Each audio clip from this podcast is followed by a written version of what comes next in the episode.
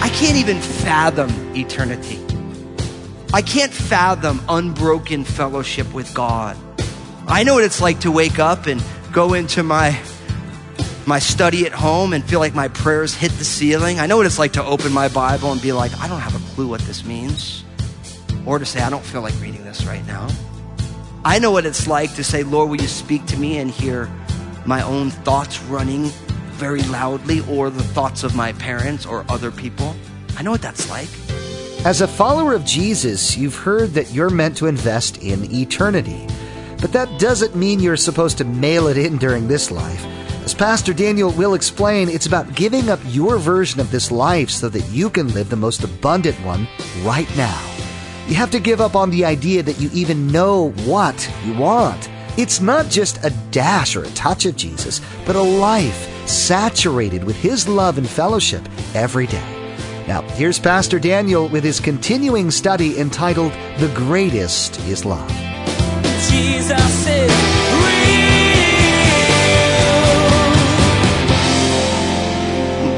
Some of us need to just put away childish things. And I believe that there's some of you here today, God's like, that's a childish thing. You need to get rid of that. Because when I'm a man or a woman, I put away the childish things of this life. Listen to what the Apostle Paul says in 1 Corinthians 14, verse 20, speaking about maturity and being children. It says, Brethren, do not be children in understanding. However, in malice be babes, but in understanding be mature. See, God wants us to mature in understanding, in malice, in anger in frustration, be children, but be mature in understanding. God wants us to grow spiritually. And I'm here to tell you, if you're a younger person here today, First Timothy chapter 4, such a great section for you. Let no one despise your youth, but be an example to the believers in love and faith and purity. See, spiritual maturity has nothing to do with your physical age. It has everything to do with your understanding and maturity in the things of God. Jesus was a young man in his culture, and no one ever spoke like him. We want to be growing spiritually, and we should expect growth. You're growing today. And the question is are you growing bitter or better? Are you maturing in the things of God or are you sliding away? And if you're here today and you're sliding away, you need to come back. If you're here today, you've never put your faith and trust in Jesus, I'm here to tell you there's nothing worse than growing without the Holy Spirit working internally in your heart. And listen, I did it. I got saved at 21, almost 22 years old. And I grew, I had all these experiences, but I wasn't really growing. I was just being conformed to a world that makes people miserable. You want the forgiveness of God, the Holy Spirit to indwell you, to change you from the inside out. And do not leave here today without saying, I want the Holy Spirit to cleanse me, to forgive me, to come inside of me and teach me from within. It's having a live-in tutor who loves you, who's growing you up in the things of Christ. So first we need to expect growth. Paul's like, look, when I was a child, I was childlike. And as I got older, I put away childish things. You need to expect growth. Now notice what he says next. Verse 12. For now we see in a mirror dimly, but then face to face. Now I know in part, but then I shall know just as I am known. So over this, I want to put this point that the future is bright. Or if you guys are children of the 80s, the future is so bright. What do you got to do? I gotta wear shades. That's a good one, isn't it? I almost wore some shades you're in the pulpit. The future is so bright. He's saying, look, now we see in a mirror dimly, but then face to face. Now I know in part, then I'm going to know as I'm known. Now listen, Corinth was a metropolitan city. And so they had mirrors, but the mirrors back in the day were not like the mirrors today. They were metal and they would be heavily deforming of the average. Even the best mirror in that day is not even comparable to the worst mirror that we have today. Technology has changed. And so a mirror in that culture was not like, and I like to talk about those mirrors. I know a lot of you gals have those, um, those hyper amplified mirrors that you can see every single pore that you never realized that you had on your face that you're not supposed to see with the naked eye, but you saw it. Talk about crushing esteem, man. That stuff's scary. But you did it to your, I mean, you bought that thing. I don't know why you'd want that thing. We have one of those in our bathroom. I, I want to just cover it up, you know? Because every time you look, you're like, I have hair growing out of places in my face I didn't even know it could grow. It's unbelievable. I, I'm like the wolf man. And like, I got to deal with that stuff. I'm like, oh Lord, help. But you did it. I mean, listen, you bought, you did that to yourself. You got to be nicer to yourself. See, those mirrors are crazy, but back in the day, imagine looking on a, at your reflection in a piece of metal and you can't really see it very well. He's saying, look, now we see in a glass dimly. It's all blurry, but then we're going to see him face to face. Now we know in part, then we're going to know just as we are known. He's saying, look, now we only have an inkling of what it's going to be, but then it is going to be rocking the Casbah. The future for you and for I is so bright. And I want you to have a hope and an expectancy and a joy about what the future holds. You have to remember that while we are here now, this is the life God has given us, but there is a glory that awaits you and I that transforms the way that we live. I pray that you are like, the future is gonna rock. This glory that awaits me in Jesus, it's unreal.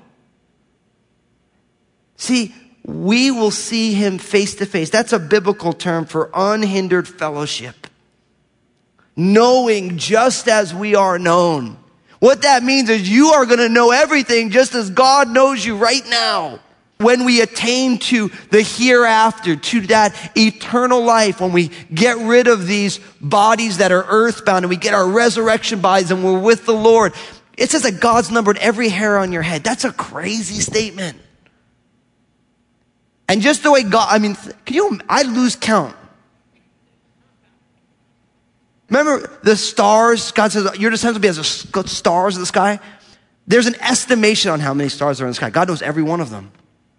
And everyone that's ever been, that's ever burnt out, God knows all that. And we're going to have that same kind of knowing. Now, what do you do when you realize that the future is so bright? I think that people, by and large, do two things. One, I think, is an error and one I think is what God has. What some people do is they say, I just can't wait to get out of here. They have an escapist mentality.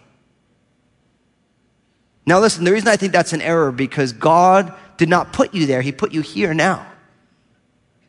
And although we know that the future is so bright, we need to be here in this life on this day, Pentecost Sunday, 2014, when you say, Lord, I am going to be here with all of my might and all of my joy. And Lord, I'm going to roll up my sleeves and I'm going to serve the world at its places of pain in the name of Jesus while you give me breath in my lungs for me to live as Christ. And I want to experience his glory this side of eternity. See, you either say, I'm going to be an escapist. I just want to get out of here. This world's going to hell in a handbasket, so I just can't wait for the rapture. The theology may be true, but the heart behind it's all wrong. Does it make sense? So we want to be here with all of our hearts, knowing that there's something that awaits us down the road. It's kind of like having to go through dinner to get to dessert.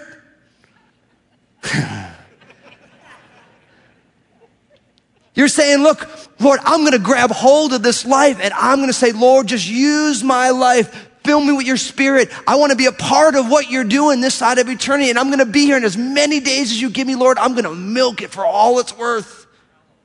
Because for me to live is Christ and then to die is what? Is gain. So we need to hold that tension. We don't want to be escapists. We're like, Lord, as long as you'll give me, there's going to be fruit for my labor. As long as I'm here, Lord, I'm going to get at the work of the kingdom as you lead me. And Lord, I know that whenever it's all said and done, it's going to be so awesome. Many of us, though, you just can't wait to get out of here. And you're missing out on a little bit of heaven on earth today. The future's so bright. Right now, everything is partial. But there's coming a day when our faith will be sight, as the old hymn says. Listen to 2 Corinthians chapter 3, verse 18. The apostle Paul uses the mirror analogy, but in a different way. He says, but we all with unveiled face, beholding as in a mirror the glory of the Lord, are being transformed into the same image from glory to glory, just as by the Spirit of the Lord. See, later Paul's talking about Moses and the glory when he was in God's presence and how he covered his face because the glory was diminishing. He's saying, listen, for the people of God, we don't have to veil our face because the glory is here right now and it's not diminishing because of the Spirit of God and because of Jesus. My friends, I cannot wait for the great glorious family reunion in glory. But until God puts us there, I want to behold his glory with an unveiled face. I want to be a vehicle for the Spirit of God in this world as many days as He'll give us. So, my friends, listen. We know that the future is going to be amazing. We're going to know just as we are known. We're going to have unbroken, unhindered fellowship with God.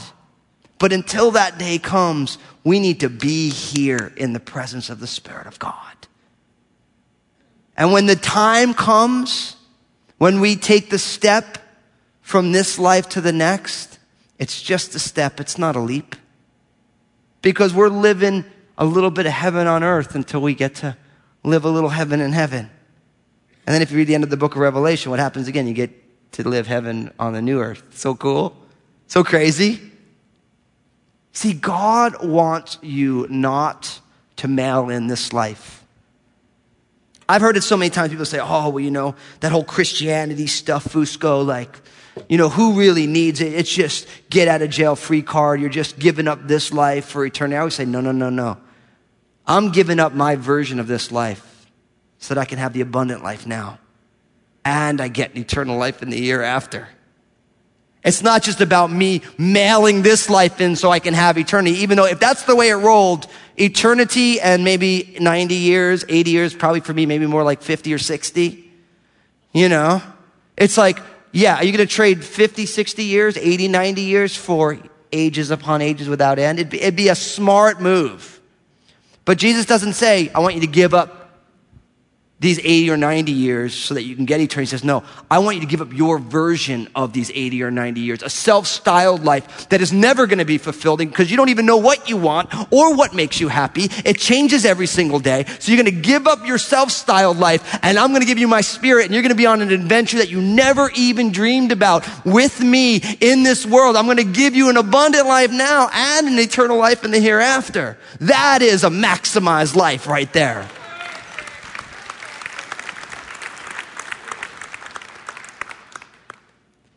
And I believe that God wants you to take that step. That's why we talk here at Cross about simply responding to Jesus.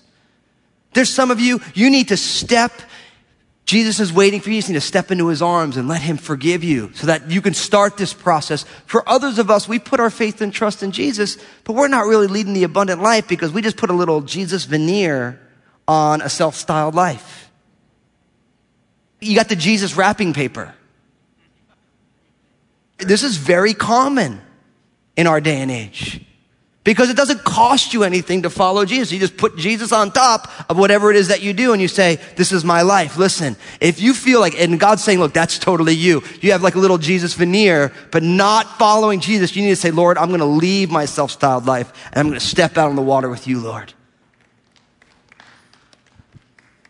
And we do this because the future is bright and the present is in the hands of God right now.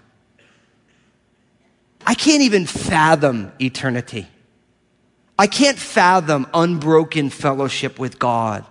I know what it's like to wake up and go into my, my study at home and feel like my prayers hit the ceiling. I know what it's like to open my Bible and be like, I don't have a clue what this means. Or to say, I don't feel like reading this right now. I know what it's like to say, Lord, will you speak to me and hear my own thoughts running very loudly or the thoughts of my parents or other people. I know what that's like. And some of you are going through those dry seasons right now where you're just like, Am I forsaken by the Lord? That's a temporary reality. And listen, sometimes God moves in our life through hiddenness and manifestation. Sometimes God chooses to be silent for good reason. But there's coming a day when all those temporal realities will be done. The future's so bright. Now look at how this chapter closes. And now abide faith, hope, and love. These three, but the greatest of these is love. Now, you all know in John 15 it says that we should abide in him, right? That he is the vine and we are the branches. Now he says, I want you to, as we abide in Jesus, we abide in these three faith, hope, and love. Now, I want to frame this for you. So we have faith, hope, and love. These three, the triplets of Christian grace. The greatest is love, but we abide faith, hope, and love. Now, I want to add another verse into this to explain it to you. And this is 1 Thessalonians chapter 1, verses 2 and 3. I'm going to read it to you. It says this. We give thanks to God always for you all, making mention of you in our prayers. Now listen to this remembering without ceasing your work of faith, labor of love, and patience of hope in our Lord Jesus Christ in the sight of our God and Father. You notice those same three words, faith, hope, and love, but now they're qualified? They're qualified by verbs. Notice what it says. It says, your work of faith, your labor of love, and your patience in hope or patience of hope. I want to explain to you faith, hope, and love using those qualifiers. First, the work of faith. Now, does anyone get saved by faith? Anybody? Yes. I asked that in a weird way, didn't I? I want to see if you guys were listening. I was like, we are saved by faith apart from works. What that means is that your standing with God has nothing to do with what you've done. It has everything to do with who Jesus is and what he's done. So does anyone get saved by faith? What's the answer? Yes. All who would believe are saved by faith. But notice, you don't get saved by works, but you get saved unto works. See, true biblical saving faith works. Does that make sense? What you believe is lived out in your life. And true saving faith works. That's why Jesus said, let your light so shine before men that people would see your good works and glorify your Father in heaven. Your faith in Jesus is lived out every single day. So true faith works. And I love that the apostle Paul to the church in Thessalonica says, it's the work of faith. We believe in Jesus and we, and that works out in our lives. We live differently. We love radically. We give generously of our time, talent, and treasure. We bestow mercy and we withhold judgment because our faith works because God doesn't do those things to us. He blesses us and He takes care of us and we pass that along. So we have the work of faith. I love the next one, the labor of love. Okay, here, listen. Love's hard, man. It's a labor. When you think of something that's a labor, you don't think to yourself, okay, so yeah, it's just, you know, love's easy. No, it's a choice that you make and you have to do it. And when you think of something like when I was thinking about using that jackhammer, it was a lot more fun before I was actually doing it. And love is a labor. It's a decision that you make and it's hard and it suffers long. See, we want to love really quickly, simply, easily, but true love is hard work. Loving people is a full-time job and it's a tiring job. I think the reason we love the idea of love, but actually having to do it so hard because people are so unlovable sometimes. And guess what? So are we. So it's a labor of love. It plays itself out in work. And God will give you the grace to live out the labor of love. He'll give you a spirit to keep you going when you're like, I can't do it anymore. You know what's amazing? How many times have you said, I've had enough? And God says, Well, I have more to give. Don't you? It's like, come on, Lord. And if you're, I, I, am sure there's people here, you're like, I've had enough. I am done. No, you're not, because God ain't done. And God, it's not that God won't give you more than you can handle. God won't give you more than He can handle. You couldn't handle it in the first place anyway. That was the first mistake you made, thinking you could handle it.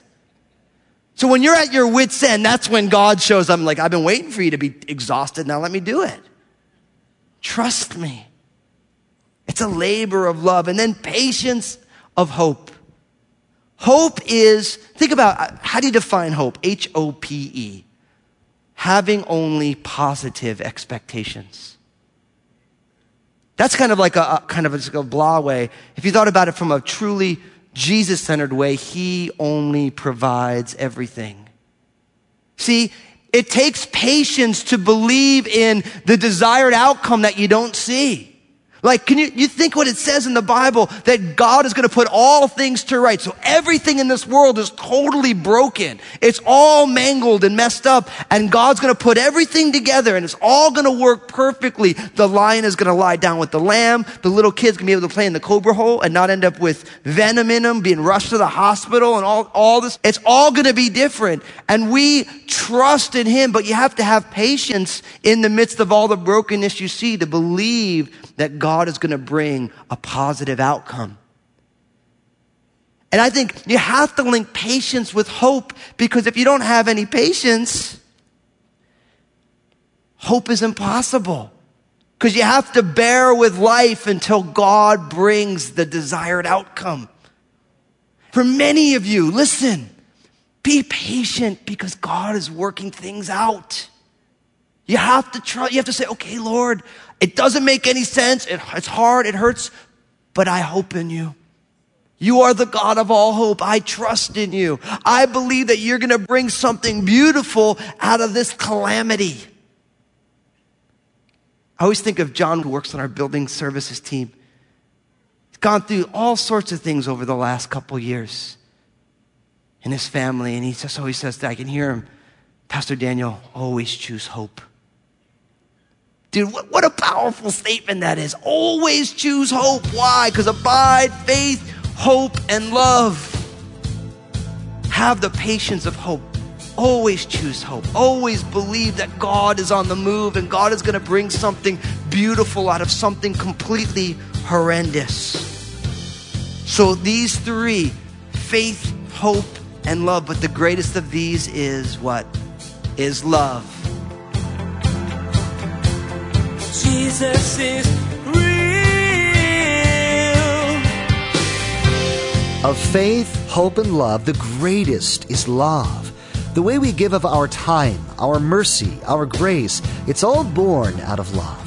As Pastor Daniel reminded us, love is described as a labor. It's a choice that we make, and not always easy, but always worth it. Giving is one of the central themes in the Bible. Believe it or not, it's the main subject of nearly half of the parables that Jesus taught. Like prayer and serving others, money is an outlet of spiritual power. When it's released into ministry, God does amazing things with it. To understand what it means to be a Christ follower, we must also understand what it means to be a giver. Please prayerfully consider becoming a monthly supporter of Jesus is Real Radio. For more information, log on to JesusIsRealRadio.com. Thanks, Josh. Pastor Daniel would like to invite you to join him each day on Facebook for his two minute messages. Pastor Daniel shares from his heart and God's Word in a way that will impact your life. It's the perfect way to inject a little bit of Jesus into your routine. Log on to JesusIsRealRadio.com and follow the links to the two minute messages. Now, here's Josh with a preview of what Pastor Daniel will be covering in the next edition of Jesus is Real Radio. Join us again here on Jesus is Real Radio when Pastor Daniel begins a new series in God's Word. We hope you have come to a new understanding about what God really means by the greatest is love.